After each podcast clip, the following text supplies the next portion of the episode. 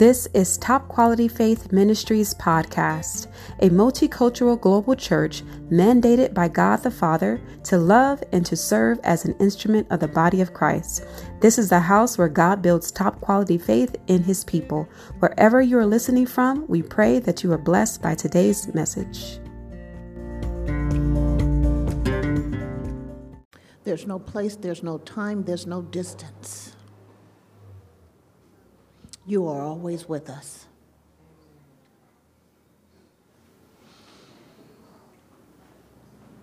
And so, even now,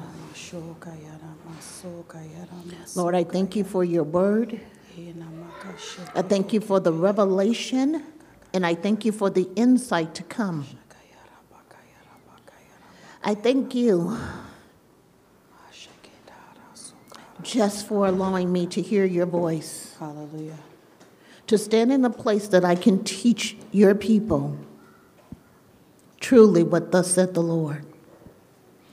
Lord, I'd offer this word back up to you, but most of all, I offer myself.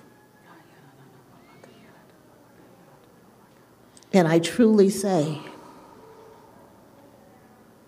I'm not righteous but I embrace your righteousness, that I may be acceptable in your sight. Lord, even now, as the people are gathered to hear, let them also come into the place where they see themselves as not one that have to fulfill this or that, but they embrace you as well. Lord, again, as your word goes forward, let me lean to you that I may give out all that you've called forth. In Christ Jesus' name I pray. Amen. Amen.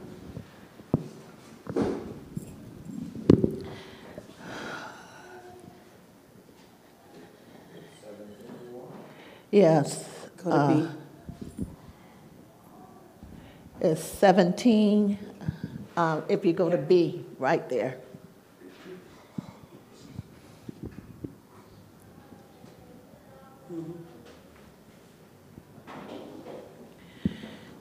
I want to lay a foundation because I think it's always interesting and it's something that we all have to come to understand and realize. In the Bible, Paul speaks of the things he desires to do, but he just can't get it right. And he struggles with his flesh because everything that he intends to do, it just doesn't seem like it's going in accordance to what he desires. And as a leader, a pastor, a disciple of God, I find myself a lot of times in that same position. I have this desire to be, how would I say, complete in God, to do the right things, to stand right, and not to be in that position to where I'm struggling with my old man. But many times my fleshly man takes advantage or takes the lead, and then as we're walking down the road, I find myself in that position saying, Whoa, wait, how did I just say that out of my mouth? How do I agree to that? And I'm already fully caught up in what I have said to myself I would never do, and I find myself doing it. And it's wretched me, you know. I, I, I look and I cry out in, in the sense to I'm literally pleading and asking God for help and support to overcome in the areas where I'm falling short. But what I'm really literally saying to each one of you guys, in accordance to what God has called, it's okay to fall short. And, and, and I think that's where a lot of us fail to understand God is not sitting over there counting every time you fall short. And I think that's where we literally live in that place to where we're assuming that God is counting and he's literally in that place to condemn us because we are imperfect people. He is not a God that condemns. He's a God that is loving and he is here to help us and to get us past where we're resting. And it's so important that you understand nobody's perfect. And it's okay not to be perfect. It's okay to fall short. But the most important thing that you must always remember when you recognize it, ask God for help. Not only is it that you ask God for help, but you know, the word literally says repent and, and, and turn from your sins. But sometimes it takes time to turn. And, and, and a lot of times we think that because we heard that word, repent and turn, you think that we're going to do a 360 turnaround and you hold yourself accountable for that 360 turnaround and it doesn't happen, so you condemn yourself even more so. You have to understand it took some time to get where you're at. It's going to take some time to get out of it. And the more you repent, the more you bring it to God's attention, you will find that He begins to be the helper in the situation and He provides the wisdom to help you to overcome. The problem is when we see ourselves doing the same thing, we feel ashamed. Hope, hope, hear what I'm saying. And we're unwilling to go to God for help because we think we can get it done on our own. I love how this gentleman literally recognized that rabbi. He's the best one that they could ever see. And in this particular place, he's literally saying, what is it that he can do? And a lot of times we're in that place and we're crying out and we're saying, Lord, how do I overcome? How do I stand up? And it's through your constantly inviting God into the place where you're falling short. You know, it's not, you know, I, I, I, don't know. I don't know if guys do what women do, but we get to a place and we literally say we hate ourselves. You know, I don't know if guys do that, but girls will literally, literally say to themselves, I hate myself, I hate this, I hate that. And then we start tearing ourselves apart because we can't fix the things that are working against us. And so, in that particular place, God is literally asking the simplest thing is that you just trust Him in the midst of what you're going through. And I want to make sure that I say that because, how would I say? I've been in this particular place where I've been walking for some time, and I feel like I'm still not there. and you would think, God, Pastor, you know word, you could hear the voice of God. You got to be, you know, this powerhouse that can do this and do that. No. I, I'm, I'm not that person. I have the same struggles you have. I have the same fears you have. And the Holy Spirit's been talking to me more and more, and I, I, I guess I never listened. Because, but, but I'm so tired of hearing, trust me. I am beyond tired hearing the word trust me. And I'm sure you guys have heard trust me. And and you hear the trust me and you're like, well, can you tell me what I'm not trusting you in? Because it becomes overwhelmingly difficult when you hear words saying, trust me. But I ask God, hear what I'm saying, to show me, don't just tell me. Because I can't change if I don't know what I'm not trusting in. And what I'm finding now is that the Holy Spirit is literally showing me events where I'm acting out because of something that's going on.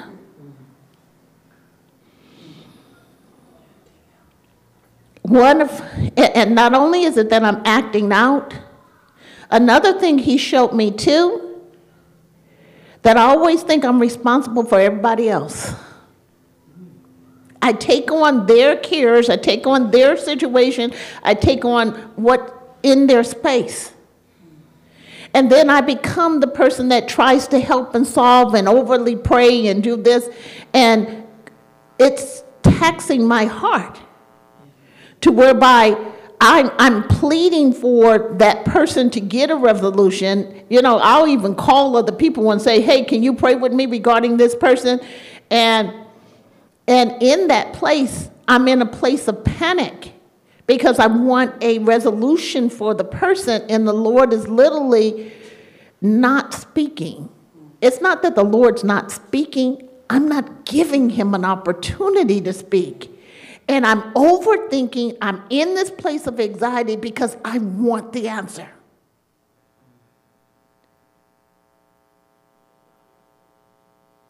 Hear what I'm saying?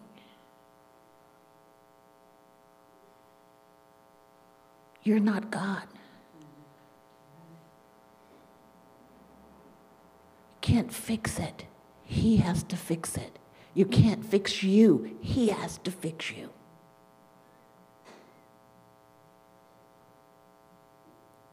And it's okay not to be perfect. The Lord has literally been showing me when He says, Trust me, when there's a storm, I want to make sure a storm means it's something bigger than what you can handle. You guys know what that looks like, right? And in the Bible, it's called a mountain. Okay?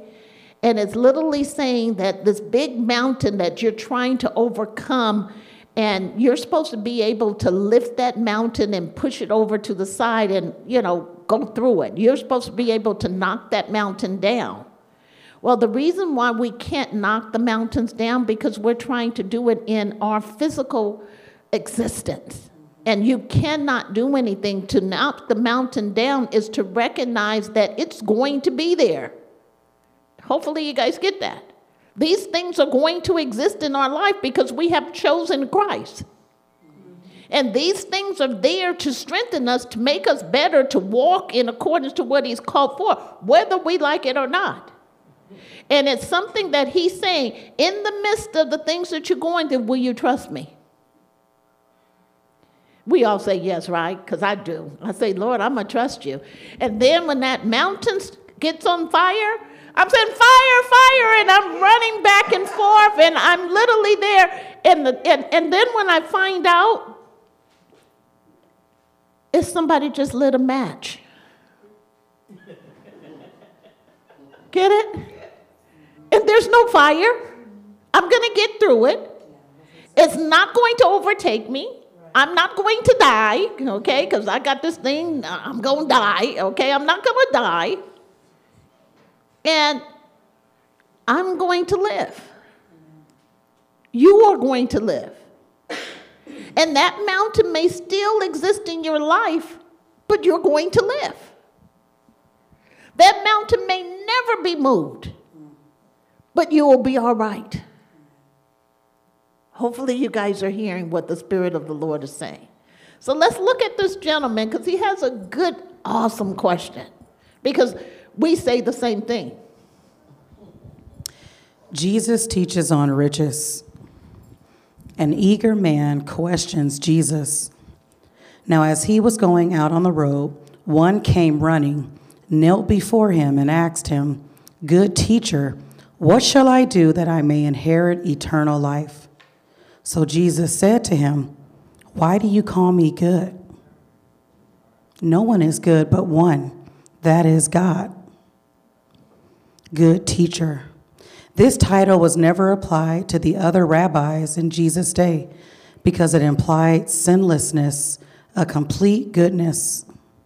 Jesus and everyone else recognized that he was being called by a unique title. There is no instance in the whole Talmud of a rabbi being addressed as good master.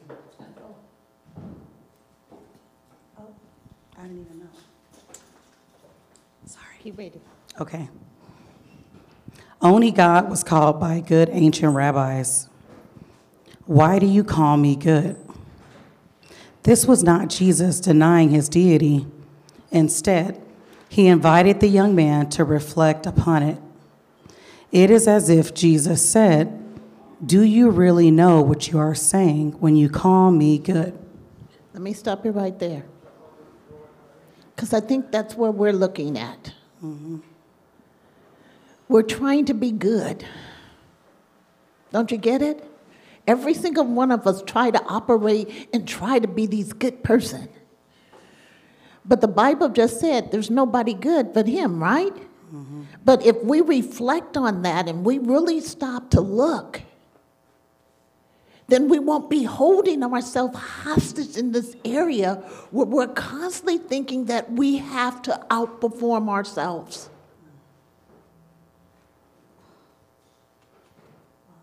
And, and, and if you stop to really look at it, where did you get that measurement from, from good from? Because wherever that measurement came, it's faulty. It's not existing, it's not real. And you're holding yourself accountable for something that's attain, unattainable. You cannot obtain it in your own flesh. You cannot achieve the goal that you're trying to achieve.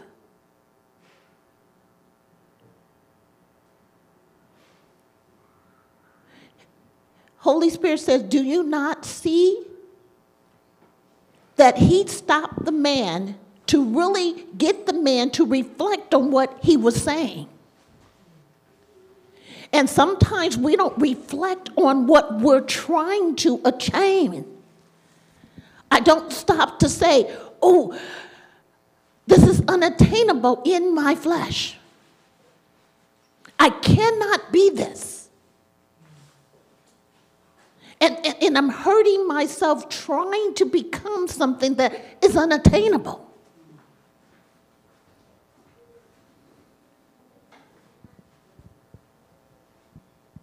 God just asks for our best effort.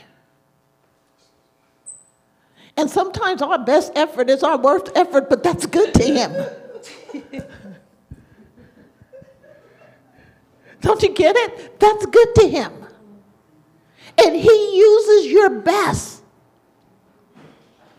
But He also uses your weakness.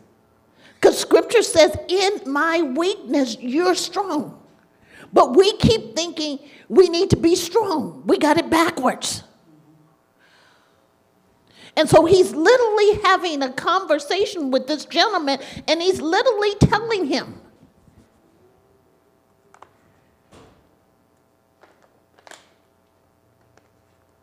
And if you ever stop to hear the Lord, the things that He holds you accountable for is not the stuff you're trying to obtain.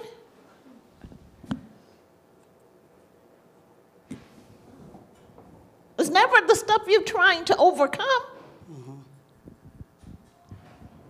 The things that he holds you accountable relies in kingdom.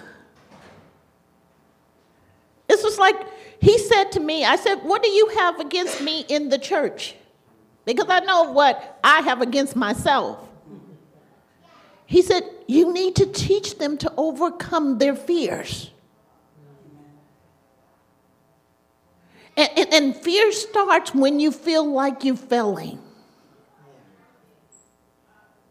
I wake up every day feeling like I missed it. I go to sleep feeling like I missed it. And the Lord is literally saying, You didn't miss it. You're not failing. You are where you are. It's because I have you in the space that you're in.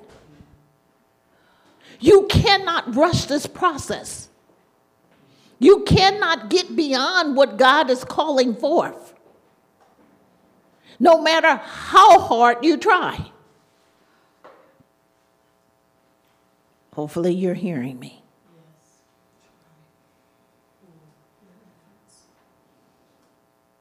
And you can never be what your parents want you to be. You are you. They have their life, you have your own. You're accountable for your life. And you cannot live according to somebody else's standard. God is the standard. That should take a load off of you. That should cause you to rest. There should be a time in your life where you hear your parents, still respect them, but you still have to go to the place and you have to hear God. And you have to understand what God is saying regarding the situation. And so we have to begin to say, I'm not feeling. Can you say that to yourself now? I'm not feeling. I have not felt God. Can you say that too? I have not felt Him. Let's go a little bit further. What shall I do that I may inherit eternal life? The focus. Right there. What should I do to inherit eternal life? I'm always asking that question. What do I do? What I got to give up? What I got to let go? What I got to do this? And then all of a sudden, I try to throw everything out. And then I even have prayer. Lord, this is wrong with me. That's wrong with me. This is wrong with me. Fix all this stuff. And I try to do a dump. I'll call it a dump. Okay, because I want to dump everything. I want to get rid of everything. Everything that looks like it's bad, Lord, get it out of me. To the dump is I become afraid of people who look like me. Because they're going to keep me in that place. And, and, and, so in return, I say, I can't go back. I can't go back. I can't go back. But I can't go forward either. Because I'm in a place that I'm trying to fix me. Word of God says that there's no condemnation for those in Christ. So, where am I coming in a place of con- condemnation where I'm condemning myself because I have not been able to achieve the results that I desire? There's no condemnation, meaning I can't condemn. I can't condemn. You, I am not condemned.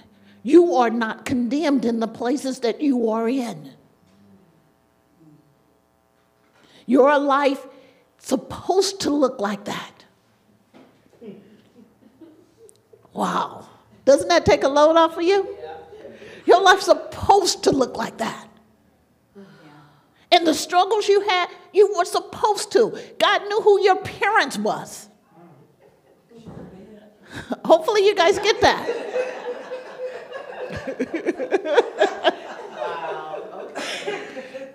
And he knew the struggles in your parents. He even knew the struggles in your, your grandparents. So he's seen it all, and he still said, Bring them forward. So he knows what you had to live through. He knows the struggles that you encountered or you obtain as a result of your parents. Doesn't that feel a load off? Oh my God. Because we say to ourselves, I don't want to be like them. Oh no, don't let me be like them. But the more you say, don't let me be like them, you become them because you've been in their household so long. You don't turn 20 or 19 and then say, don't let me be like them. You already like them. You were like them when you came through the birth canal. Okay? Better yet, you were like them when God spoke you forward. So even before you got to the birth canal, he said, all that stuff that they're dealing with, you gonna come in. And he said, but I'm going to cause you to change. Ah. That just means you get a little bit better than them. that don't mean you better, better. That just means I'm a little bit better. Okay? It don't mean that you're perfect. Do you get it? That just means you're going to do something a little bit different than them. And then some areas, you're going to do the same thing because you're judging them. But God literally says, This is what I came for. Ah, that you should have life. And life more abundantly. So let's see what he says to him. The focus of the man's question is, What shall I do? He thought eternal life was a matter of earning and deserving, not of relationship. Ooh. Is that what, did you guys get that? Read that again. The focus of the man's question is, What shall I do? He thought eternal life was a matter of earning and deserving, not of relationship. Oh my God, I got to stop all this work I'm doing. I'm doing all this work thinking I'm earning my way to heaven. And this is why I keep feeling like I'm failing because every time I fall short, I think I'm not going to make it. I think I'm not acceptable in his sight. Oh my gosh. So this guy is literally saying he's been working at being perfect. And so that means he's looking at all the other rabbis. Okay? And, and, and, if I was to look at it and making sure you look at it, he's looking at everybody in the church. Because you know how y'all look at leaders? And y'all think y'all supposed to be like leaders? But y'all don't know behind the scene the leaders are jacked up. I'm one jacked up. Don't be like me, okay? Be like Jesus. And the reason why you're to be like Jesus because your relationship is not with your pastor, your relationship is with Jesus. Okay? I don't have the answers. Other leaders don't have the answers. They may act like they have the answers, but they don't have the answer. I'm real. I don't have the answer. And if you follow alongside of me or you get close enough to me and you get close enough, you'll be like, oh my God. And she stand up and teach in church on Sunday? I don't know how either, okay? but I accepted this call. I'll say it like that. And I accepted the call because he knew I was imperfect. But he knew that I would see myself and cry out to him. See the difference? I, I, I see my failures. And I recognize that I need the relationship because I can't do it on my own. And I'm constantly saying, Dwell with me, show me the right way. But he shows me, and then I have hiccups. okay? Hiccup. Oh, here we go again. And, and, and you guys know what hiccups are because little babies have hiccups. Yes. And they're growing. And so they get this uncontrollable hiccup. And we have these uncontrollable hiccups, okay? They're getting bigger and stronger and better. We're getting bigger, stronger, and better in our hiccups. But our hiccups looks like sin. You'll be like, ooh, I want to hook up. But that just means we're growing into the relationship. Don't you get it? We're growing into the marriage.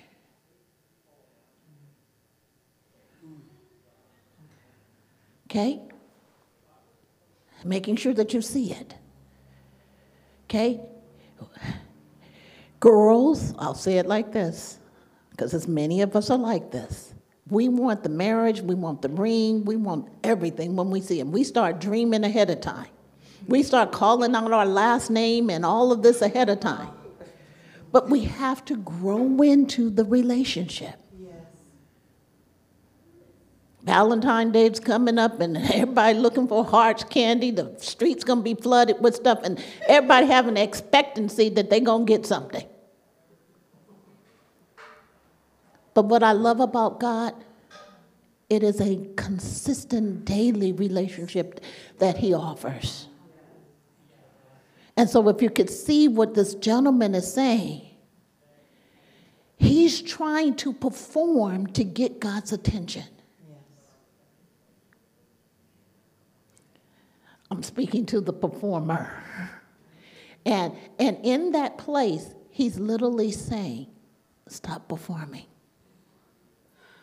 And those who are teachers of the word, they're constantly trying to fill themselves up with more word, more word, more word. And God is literally saying, enough. Because I can't get to you what I need to put in you if you're flooded trying to prove to me that you're ready. Don't you get it? You're, you're, you're trying to offer so much, and God is literally saying, slow down. You're trying to get somewhere, and God's saying, You're where you need to be. But then you say the place you're in is scary. Oh, it's scary, Lord. Billy. But it's the place where you feel like you have nothing to offer, and it's the best place ever. In your weakness, He is strong. Get it? In your weakness, He is strong. It would be like people coming into this church and say, Oh my God, these people all hear and they hear the voice of God. I want that. You'll have it. But you have to be patient to get it. I'll never forget, I wanted to hear overnight. And these people were performing these miracles and they were standing, they were doing this, and I felt like I couldn't relate.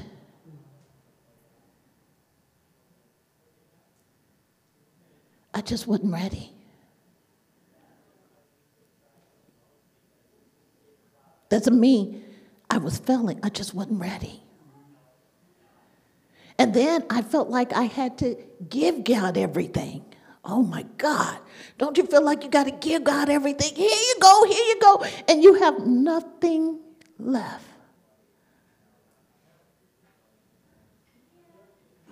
You didn't give him everything, so you can't get up.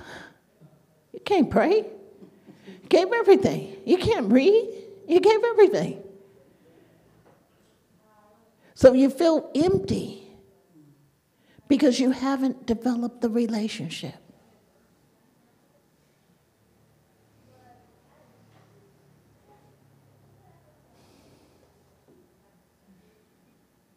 Hopefully, you guys hear what he's hearing what he's saying. Let's take it a little bit further. As he bowed down on his knees in front of Jesus, the mere closeness of that relationship made him closer to salvation than anything he could do. All he did was kneel.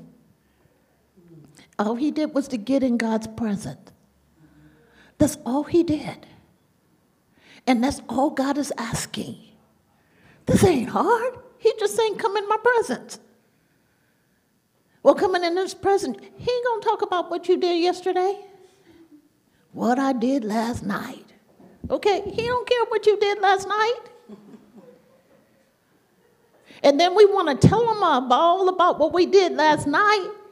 That when he's ready to talk to us, we can't hear because we're so ashamed that we cannot hear what he wants to speak. There was a time in, in my life where I used to sit back and do stuff, and then all of a sudden, he would talk to me. And I'd be like, You talking to this sinner? And he would tell me, Go over there and say this to this person. But did you not see what I did five minutes ago? I said, I said this and I cussed this person out. Do you hear me? up and down. And now you're telling me to go over here and pray for somebody? I can't do that. And he would say, Do it anyway. And then I would go and do it. And then he would say, I love you after.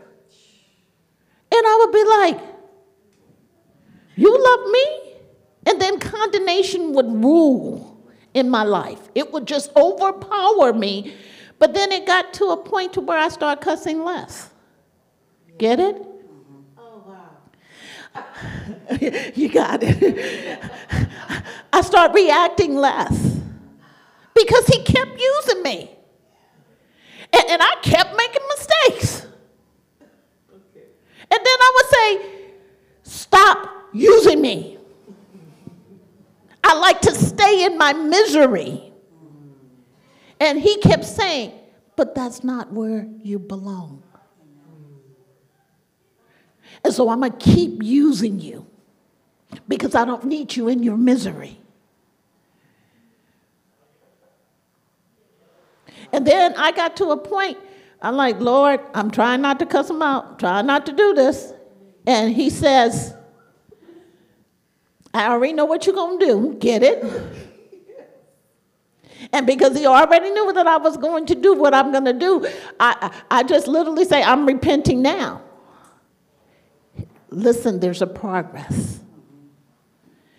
And even though I repented ahead of time, because I'm like, and you know how you say you ain't gonna do it? You'll go about your business and you say, No, I'm not gonna do it. I'm not gonna do it. And then time something comes, it pushes you to the limit, and then you're just like, bah! and then you're like, oh, Lord, I feel so bad. I need to go and apologize. You go and apologize to the person, but you didn't really mean it. Hear me? You didn't really mean it.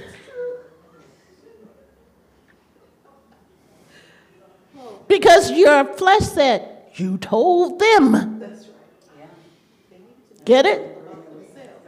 They won't bother me next time. Told them. And then he's like, Lord, I repent. No, you didn't. And he would literally say to me again, Go do this now. Lord, you are crazy because you don't see what I keep doing. And then he would say to me, Kathy, you are crazy. Because you don't see that I love you despite your shortcomings. It is not what you're doing, it's about your relationship with me. I'm in this. And I'm not leaving you because you mean so much to me. You're going to get through it. And so now, if I say a bad word, you know what? People laugh at me. They're like, it don't even sound like it comes out of you. You don't even know how to say it right. Do you hear me? It, it, it, don't even sound right. My kids laugh at me. They literally say, hmm. but they know it takes a lot to get it out of me. Right. You have to push buttons. But even in that place of pushing button, God's even dealing with the push button part of me. Get it? He knows that that panic button gonna go off. Do you get it? And, and, and 90% of the time it goes off when you got something else going on. Don't you get it? That part of you that got something going you kick the cat because you really got something going on and you don't, and you give the warning signal to somebody, I had a bad day. Don't bother me. And they don't take the warning sign and then you just like, and you beat the person up because something else is going on. And so even in that place, God still has you because it's about a relationship. Let's see a little bit more. He didn't want Jesus to be his savior, he wanted Jesus to show him the way to be his own savior. Ah, isn't that us? Oh, wow. Help me to get there. You know, because if there was a roadmap to freedom, I would have found it by now. Because I done found all this other stuff. I know how to hear. I know how to teach people how to hear. I know how to do this. I know how to sit still. I know how to see things. I know how to use these gifts. If there was a roadmap to this, I would have gotten it by now. I've searched the scriptures for the roadmap. And it only leads to relationship.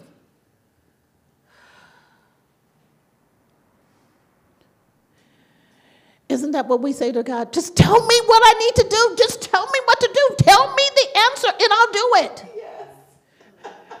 I wake up every morning saying, just give me the answer.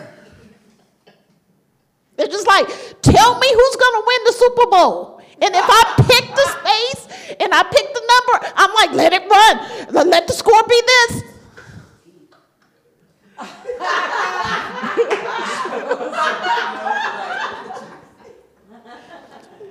Sidebar.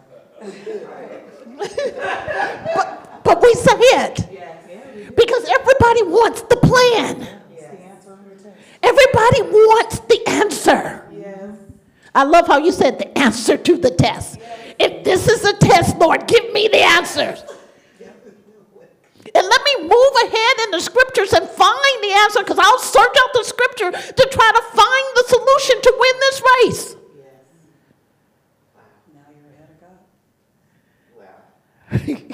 we see ourselves in this message. Praise be to God.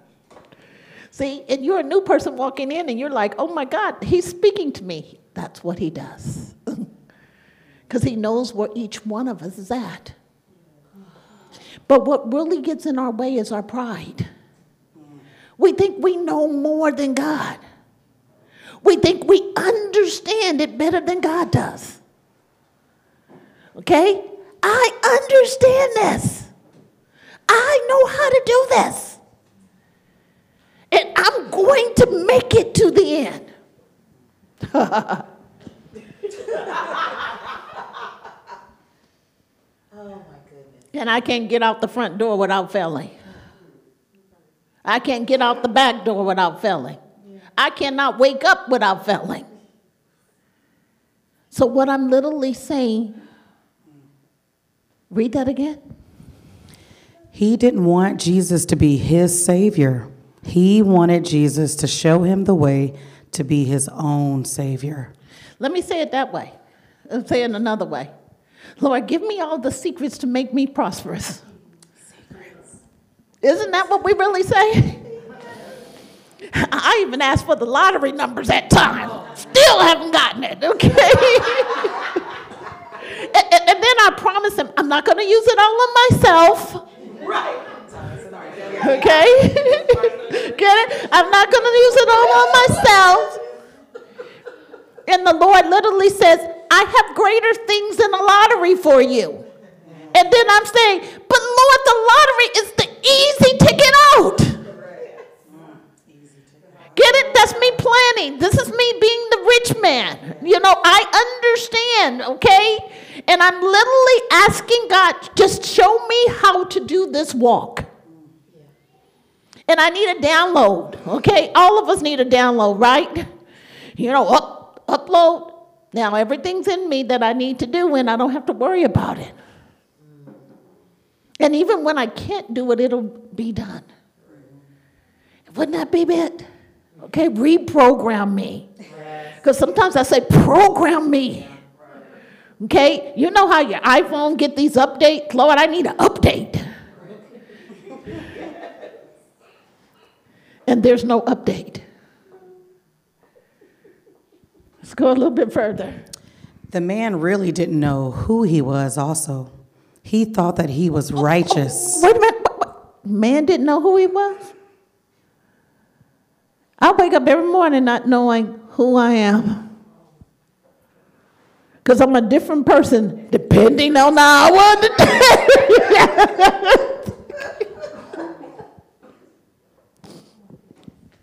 Read that again. the man really didn't know who he was, also. He thought that he was righteous and didn't really know the kind of person he was. When you don't know who Jesus really is, you probably don't know who you are either. Oh, that hurts. That one hurts, right? Yeah. Because, oof. okay, again, he's looking at the religious leaders. He's literally seen all of their shortfalls and all of their fault, but he thinks he's better. And isn't that us? We think we're better. Because we'll look at everybody around us and we'll literally say, I ain't like that. Okay? I don't look like that. Lord, thank you for not making me ugly. We even go at stupid stuff like that. Get it? Because ugly looks in different to each one of us. Because you're like, they acting ugly. And in that, God is literally trying to get you to understand that your righteousness starts in your relationship with Him. It's about a relationship, you guys. It's not about all the works you're trying to do. It's not the secret. You can't crack the code because I've tried that. Uh, remember back in the old days, there's a Bible code that you could crack. Yeah. Well, I, have tried. I've read the Bible code to try to crack the, crack this stuff so I'll know everything. Well, it didn't work. That book's still sitting around somewhere in my house because I didn't crack a code. It didn't make no sense to me because whoever decided that they could crack a code, they didn't. And so the code is a relationship. It's not all the stuff we're trying to do. It's not all about the mountains we're trying to move. It's not about all the things, the sin we're trying to overturn.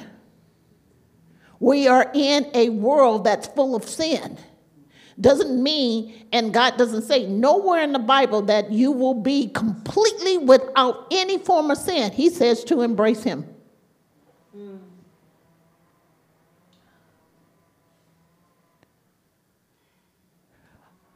But the stuff you're dealing with has to work through you in order to make you complete. So you got to let the stuff that you're dealing with be complete in you. And the way you complete is to go to God concerning it. And so when patience has its perfect work in you, that means you won't be popping off every time something happens in your life. And so many of us are not patient because we got these pop off. If I was to light a match and say, fire, I would see who could get to that front door first. you guys will be knocking each other down because if you smell a little smoke, you're not going to turn around to look at what's really going on. Because that's what you do in your life. And so when the Lord was literally saying to me, I need you to trust, that means every time a fire comes forth and you smell smoke, you smell smoke, turn around and fully assess it the right way. I got this, I can get through it. See it different?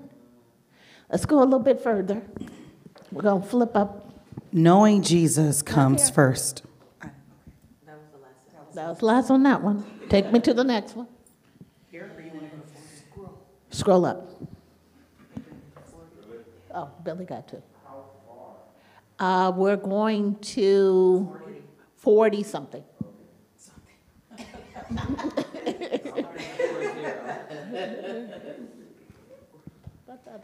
it's about the man who's blind. Nope, it's there 30. Keep going. 38. Nope, not it. Yeah. Mm-hmm. Jesus describes true greatness. But Jesus called them to himself and said to them, You know that those who no, are considered. That's not it. Go up. I mean, go down. Down, down, down, down. It's 40 something. Keep going. Ah, there we go. On the way to Jerusalem, a blind man is healed. Now they came to Jericho, and as he went out of Jericho, with his disciples and a great multitude, blind Bartimaeus, the son of Timaeus, sat by the road begging. And when he heard that it was Jesus of Nazareth, he began to cry out and say, Jesus, son of David, have mercy on me. Then many warned him to be quiet, but he cried out all the more, Son of David, have mercy on me. So Jesus stood still and commanded him to be called. Then they called the blind man, saying to him, Be of good cheer, rise, he is calling you. And throwing aside his garment, he rose and came to Jesus. So Jesus answered and said to him, What do you want me to do for you? The blind man said to him,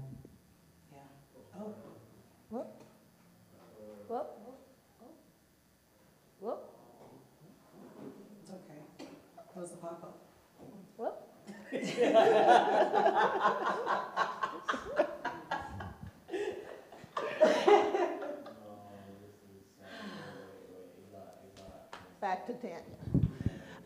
There's, there's a couple of things that's here while he's going back to find the message. So he's a blind man. And what I love about him, he's crying out.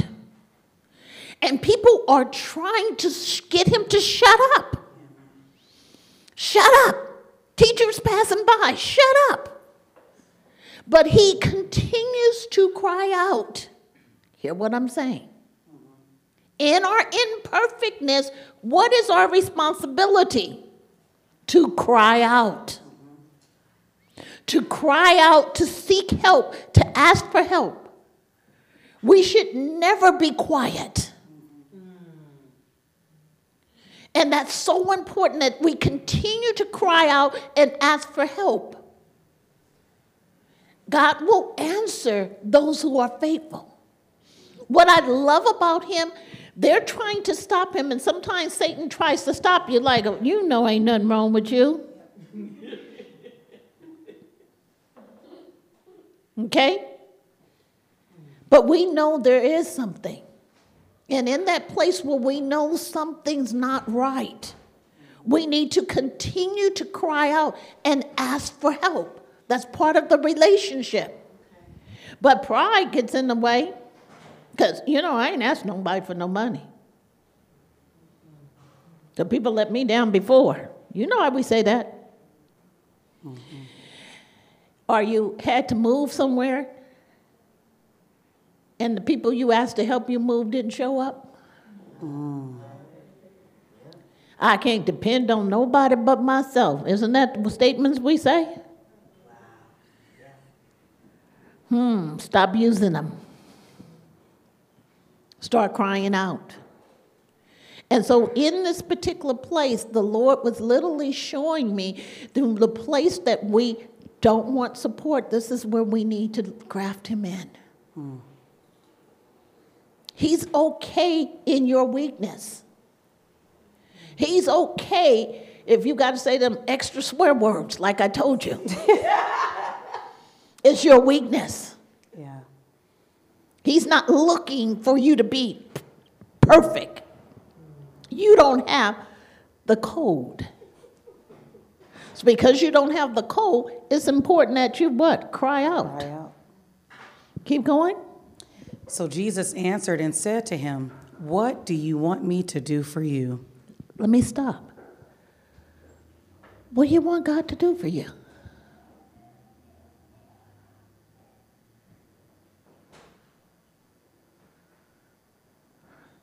I want to be like him. I want to see. I want to see what's really in front of me. Yeah. I want to understand what I'm really looking at so that I can embrace you for the change.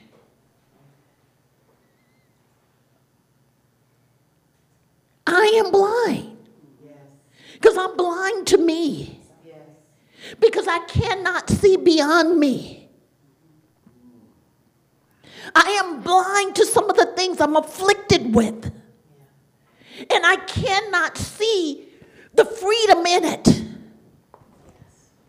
Open my eyes that I may see, Lord.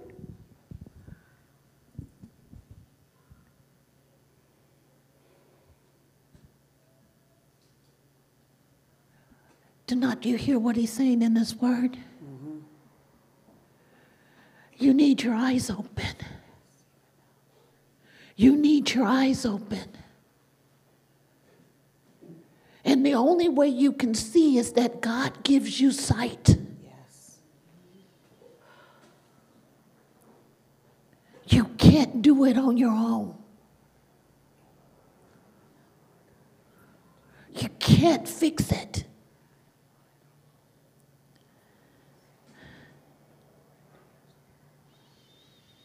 I'm a person that I go to the doctor, and I have a list of things when I go to the doctor. let me tell you about this I'm a hypochondriac, okay?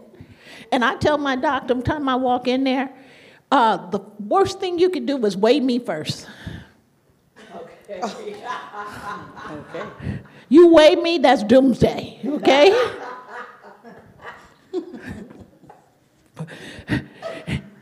okay? And then I'm going to look at everything else as a negative, okay? Mm-hmm. Because it's going to start with that weight.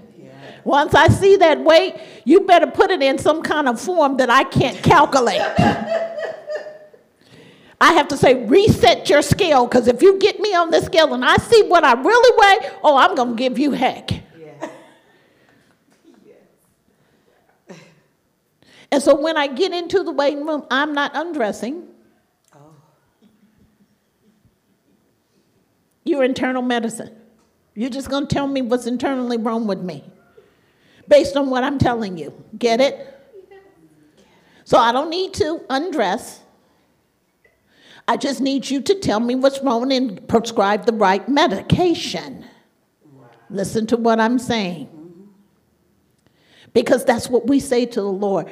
I don't want to get undressed, but just prescribe the right medication for me that I can overturn this. But what I love what he did, he told him to lay aside his mat.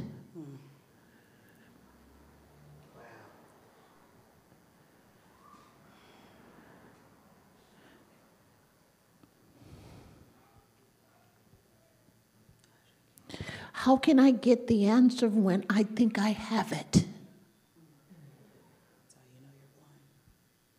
Did, did you see?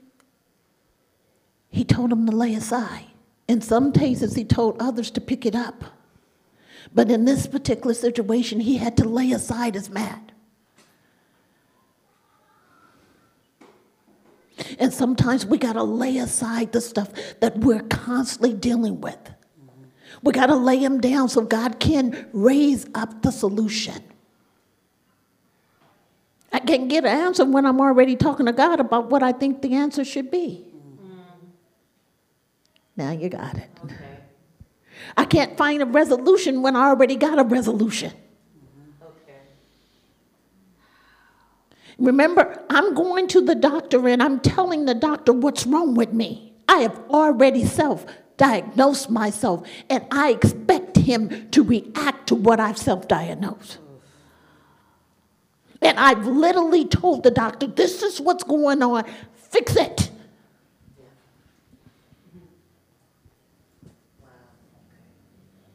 And I remember telling the doctor, I have these shooting pains that going through my body and I don't know where they're coming from. What do you do? He said, Oh, everybody got that. I said, Oh I need a new doctor.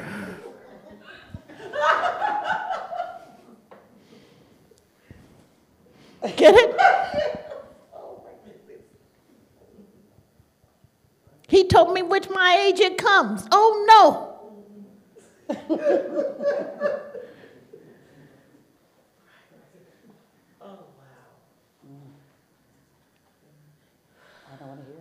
Listen to what I said. You are not hearing me.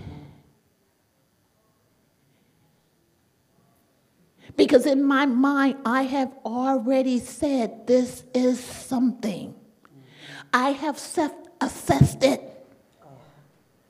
And I have went before my Lord and told him to. Isn't this us? And I won't let it go unless I get the answer.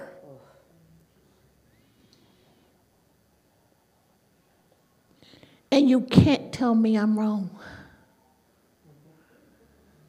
But you have the medical degree. Get it? This is how we operate with God. He is the answer, but we tell him he does not know. So when he gives a solution that's simple, I'm like, that's not what I asked for.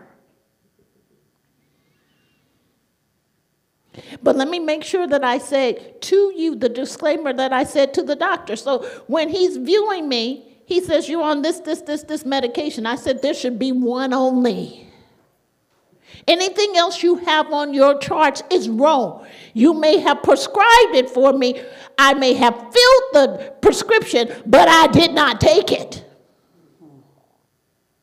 Because I serve a higher God. That's what I told him. And he said, Oh, no, you have this going on in your body. I've given that to the Lord. He said, But it exists in the charts. I said, I know it exists.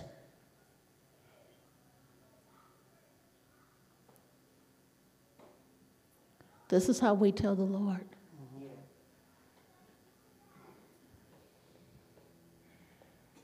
But you better have fixed it and get it off my chart.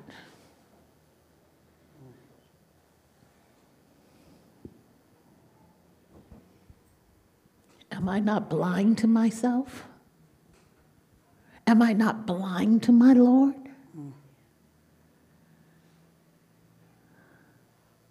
Well, we get to see ourselves in two different ways. So we see us in the richness, but now we see us as blind people.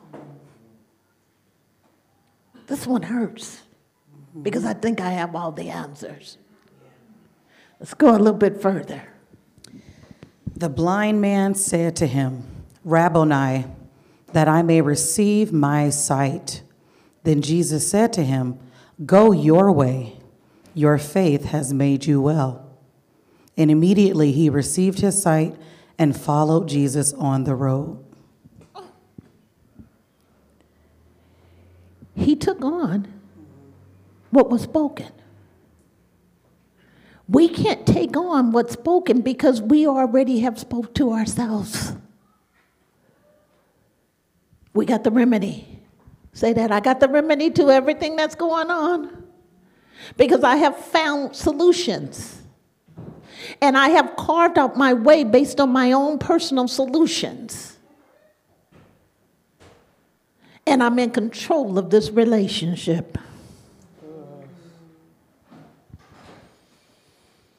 Lord, let me help you steer me.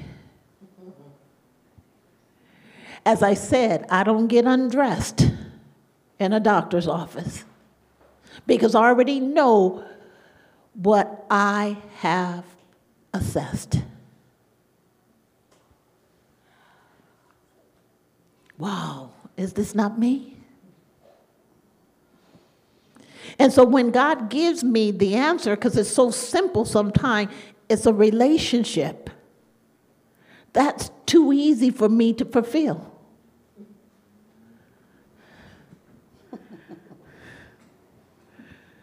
So everything that I do is in the answer to is a relationship, get in relationship with me. The stress that I put on myself is about a relationship. The fears that I have is relationship. Me assessing and telling the doctor what's wrong with me is about a relationship. Me not hearing is about a relationship.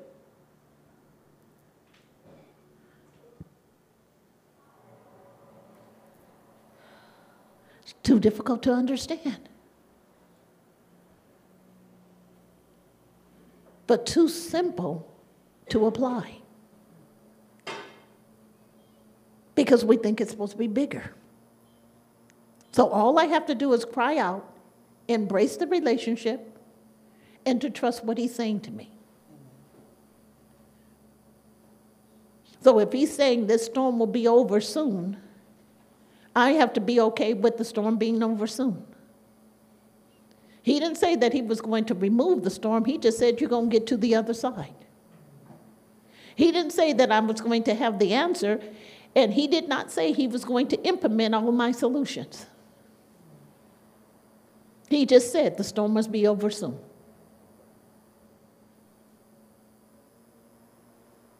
And then in my own personal situation, he says, Give it to me. Lay down your mat. It's saying, Lay down the things that you're resting on.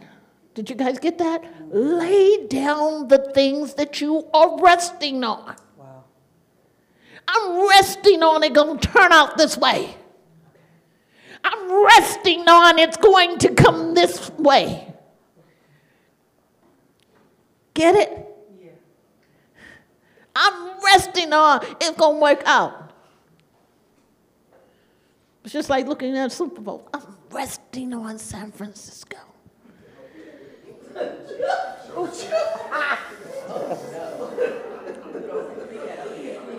How dare you? Dun, dun, dun.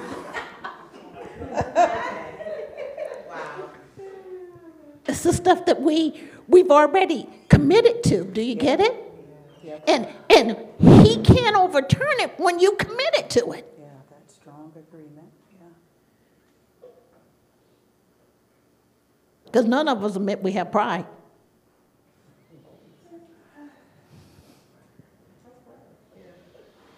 Okay? And, and don't tell me I'm not in relationship. Lord, I talk to you every day. Like, like that? Mm-hmm. I talk to you every day. And you really don't talk to him. You tell him, like I tell the doctor, this is what's wrong, fix it. I know this doctor, and he's new to me. He probably like, oh my God, I want to get rid of this one just as much as she wants to get rid of me. Get rid of.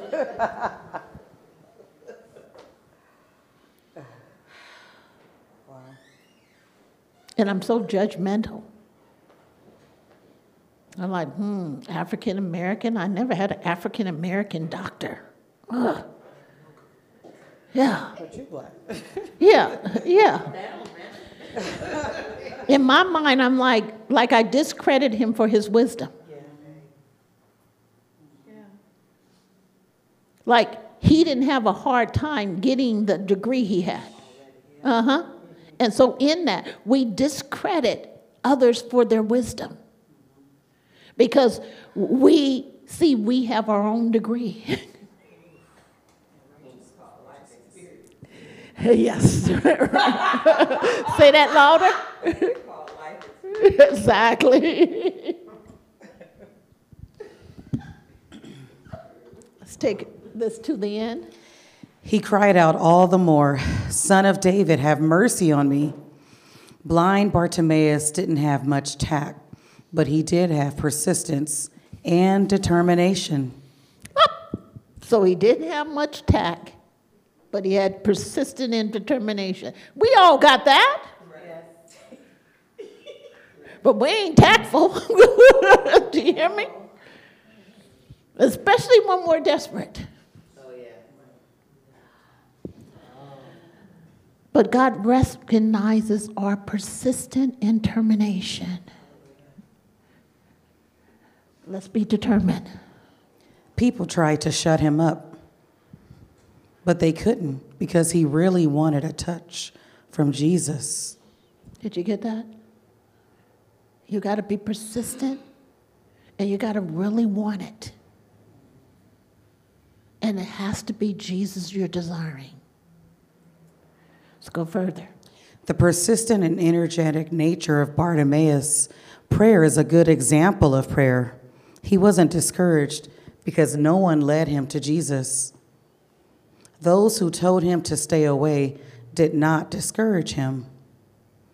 Take the gates of heaven and shake them with thy vehemence, as though thou wouldst pull them up, post and bar and all. Stand at mercy's door and take no denial. Knock and knock and knock again, as though thou wouldst shake the very spears, but what thou wouldst obtain an answer to thy cries. The kingdom of heaven suffereth violence, and the violent take it by force. Could prayers never win God's ear? Draw thy bow with all thy strength, and if thou wouldst send thy arrow up so high as heaven, have mercy on me. The blind man knew what he needed from Jesus mercy. He didn't come thinking that God owed him. All he wanted was Jesus was Jesus' mercy. I, I come, owe me. You, you already know you owe me, Lord. You said you were going to do it. You said you were going to set me free. You owe this.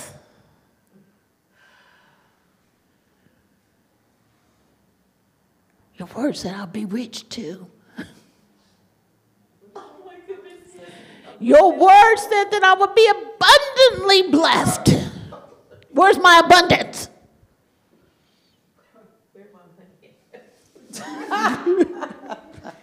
Oh, Lord. It's terrible, Father.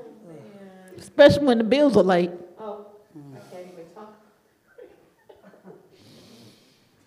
Don't you get it?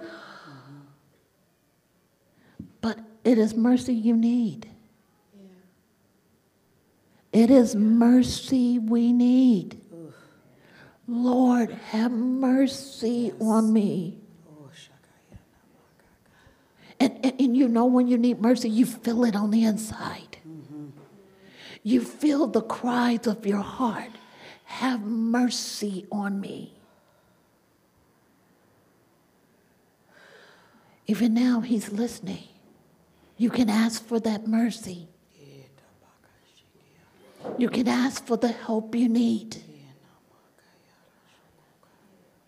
He's listening. He knows where you're at. He knows what you're going through. But you have to ask for mercy. And in that place, you have to ask. You got to lay down your mat. And you cannot self assess yourself. You got to get undressed. Mm-hmm. And be exposed. Exactly. You got to be exposed.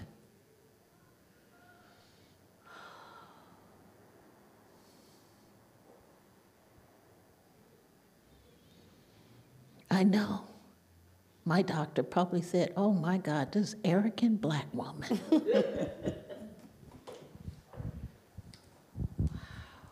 because I told him how to do his job for me.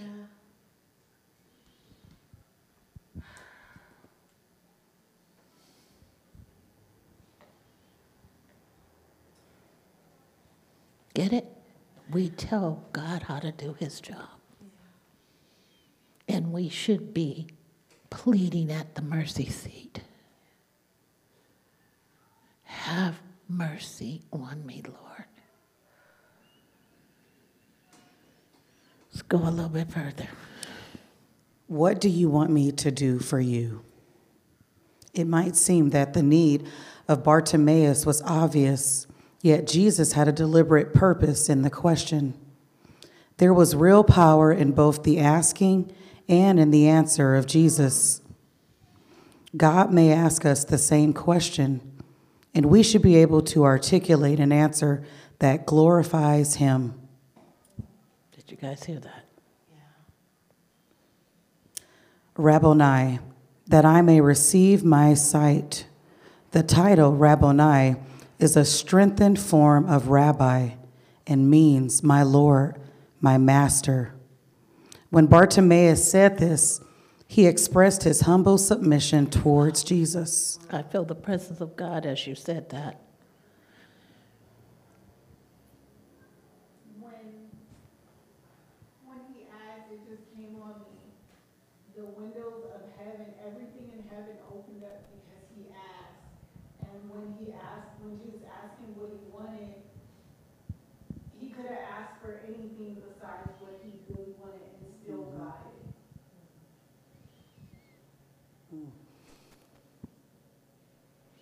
It is in humility.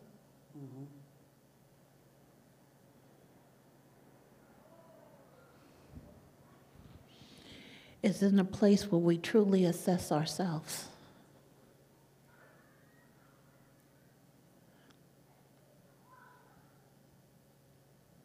It's truly when we come to a place of understanding who we really are.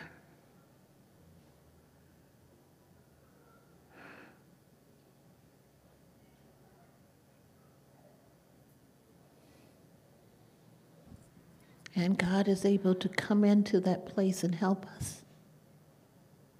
Again, it's mercy we desire.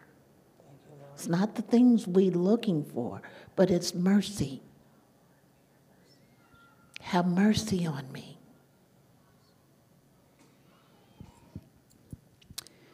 The specific nature of Bartimaeus' requests is a good example for our prayers.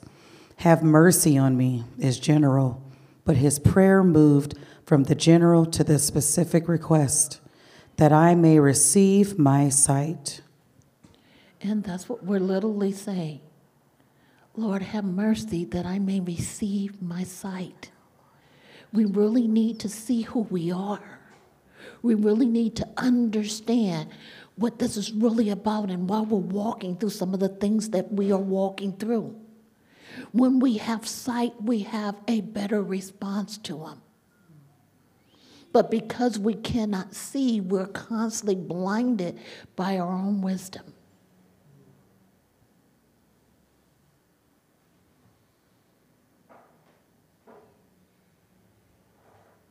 And no one sees their own pride.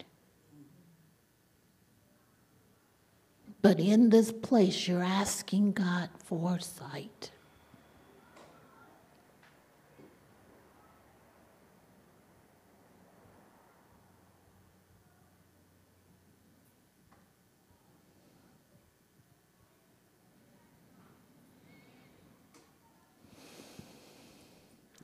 Not yet.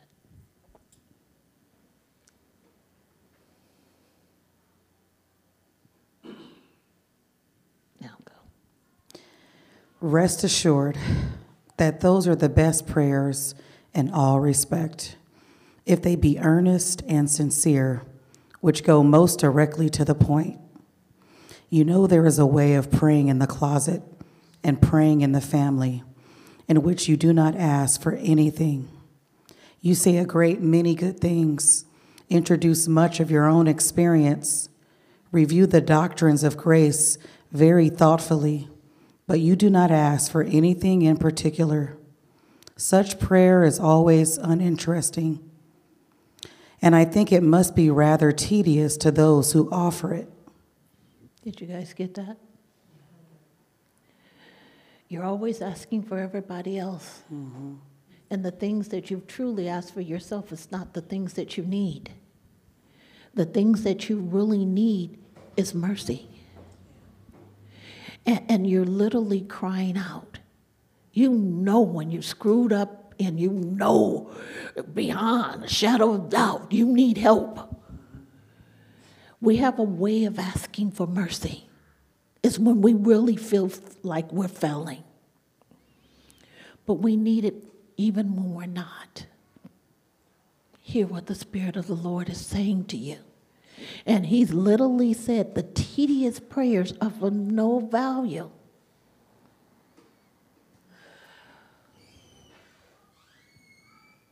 You know how we say, help my dog, help my cat? Lord, I seen the lady walking down the street, helped them to stand up. You know, the tedious little prayers that really don't amount to nothing, that you're really not trying to get into relationship. It is stuff that you feel like you have to say. You know, like being in a relationship, you feel like you got to say bye to somebody. You got to call somebody. And you don't feel like calling them. Like, oh, I got to call them. Feels like a chore. Do you hear it? Isn't it hard being in relationship that you got to call? You out hanging with the guys or you hanging with the girls and you turn around and say, dang it, I got to call. Or you wake up at doom 30 and other person works up at 6 o'clock in the morning and they expect you to call them. That's hard being in a relationship. Because God requires your early morning attention. And you got doom 30 on your mind. 12 o'clock. You hear me? 12 o'clock. Flip over like, Hey, Lord. I slept in today. I don't have time. Running late for everything. Lord, bless this day, bless this world. Bless me.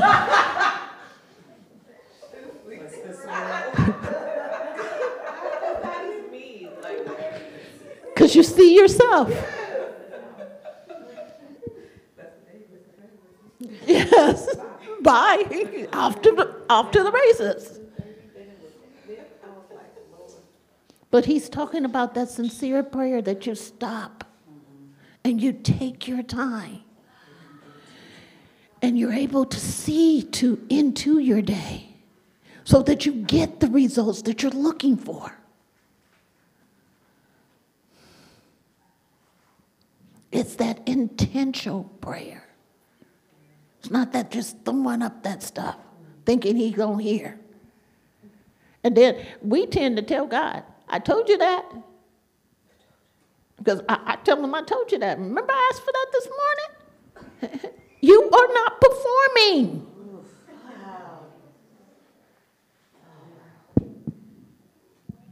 Let's go a little bit further and we'll be finishing this up. Go your way. Your faith has made you well. The faith of the blind man saved him because it was a specific kind of faith. It was faith that was determined to reach Jesus. He cried out all the more. It was faith that knew who Jesus was, Son of David. It was faith that came humbly to Jesus, Have mercy on me. It was faith that humbly submitted to Jesus, Rabboni.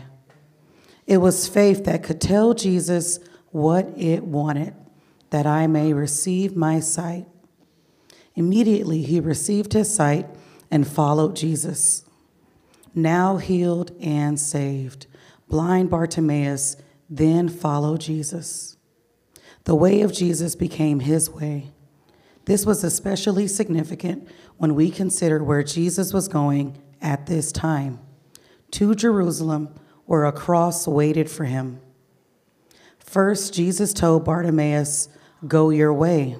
Then Bartimaeus followed Jesus. He made Jesus' way his own way and was a follower of him. Bartimaeus must have figured, now that I have my sight, I always want to look up on Jesus. Apply to the Son of David, lose not a moment.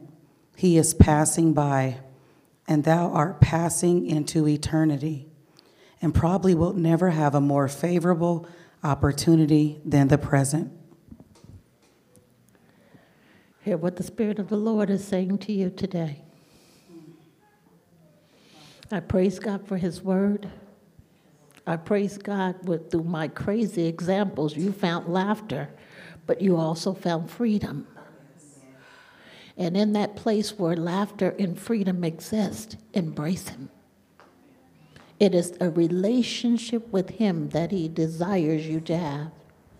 And you can clearly see that Bartimaeus truly understood what mercy was about. And in that place, he was transformed and changed. And he had sight to understand what was really going on. It is the relationship with Jesus that's all that's important. Nothing else was most important. He understood the call on his life and he always wanted to follow, and many of us always have wanted to follow Jesus. And so, in that place where you are, again, is not a systematic approach to Jesus. It is through you crying out and your persistent knock. Get it? And you're not giving up in the midst of the things you're going through. It's not just about the struggles, it's about when you're not struggling as well. He is calling you. Will you answer the call? With eyes closed, head bowed.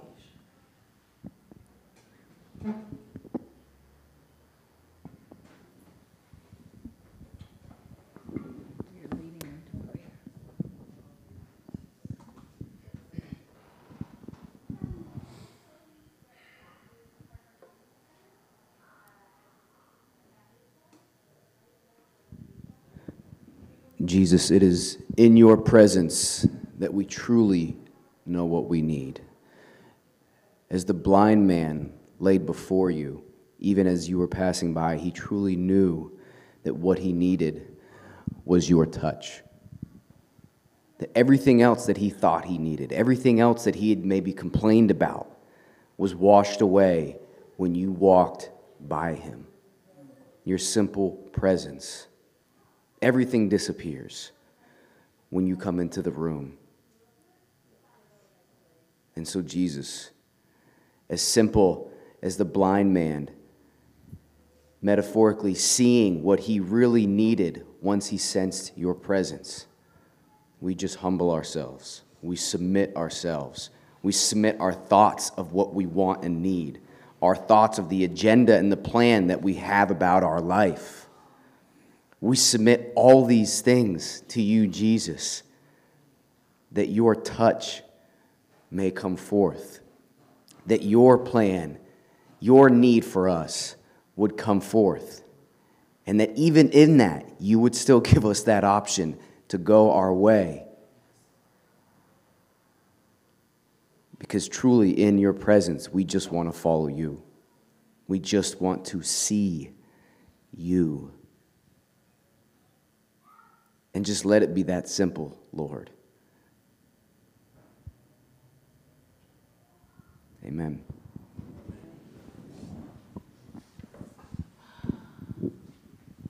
And if you don't have a relationship with God,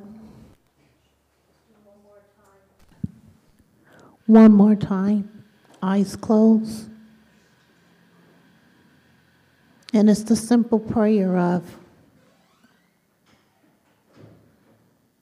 Lord, I can't do this without you.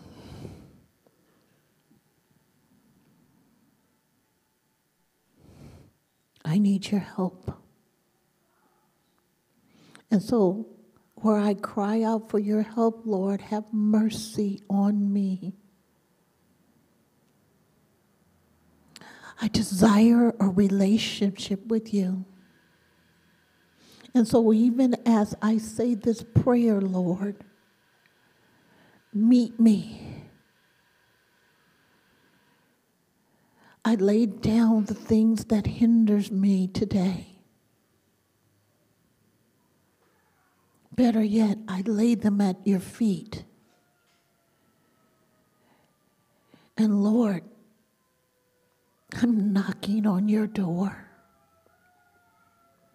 Accept me in this place, because I surely accept you. Be my Lord, be my Savior, be my God. Fill me with your Holy Spirit, with the full evidence of speaking in the Spirit. Let your Holy Spirit guide me. Let your Spirit comfort and keep me all the days of my life. Let me dwell in your righteousness and have hope in you. Lord, I know that you hear me even as I cry forth. Have mercy. Lord, have mercy on me. And if you are in agreement with that prayer, I welcome you into the house of God. I open my eyes with the hope that you open your eyes because there's one additional thing you have to acknowledge that you said that prayer. And so if you can lift your eyes up, your head up, and acknowledge that's all God needs. I welcome you into the kingdom. I'm not saying it's going to be great, but I'm going to say He will answer you. Through your persistent knocking and your persistent belief, He shall keep you. I ask now for all those who are still with their head bowed that God gives you sight that you may see. And not only that you may see, Holy Spirit, what else do you want me to see? That you will come away from the places that you have been dwelling and you will lay down your position garments. He said that you're no longer at the position of your life. And you will allow Him to lead you. See yourselves being led by Him. Lord is extending His hand unto you now. Grab a hold of it. And in that relationship,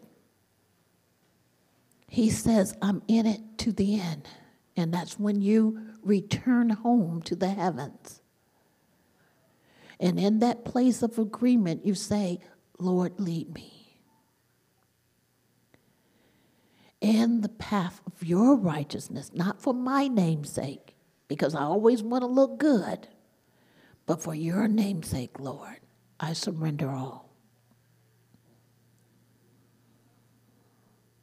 In Jesus' name, we all say amen, amen, and amen. You are blessed. Go enjoy your day. Oh, I have one thing, one thing. I got two kids. I need you guys just to stay for just a second because the kids would not feel good if you don't have their attention.